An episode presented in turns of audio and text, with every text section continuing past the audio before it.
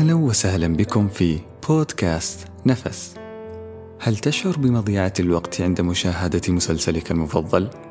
أو بلعب لعبتك المفضلة؟ أو حتى برسم رسمتك المحببة إليك؟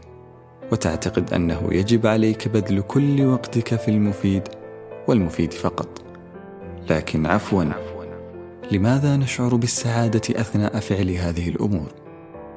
تشعر بالسعادة لأنك أنت الآن في مكانك الثالث.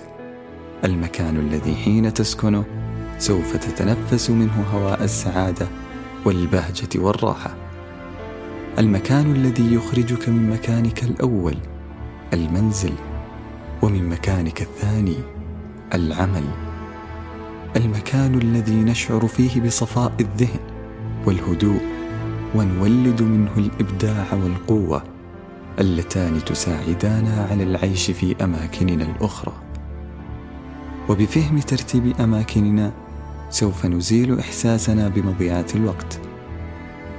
سوف نشارككم في هذا البودكاست أماكننا الثالثة التي تسعدنا. اذا فالسؤال لكم ما هو مكانكم الثالث؟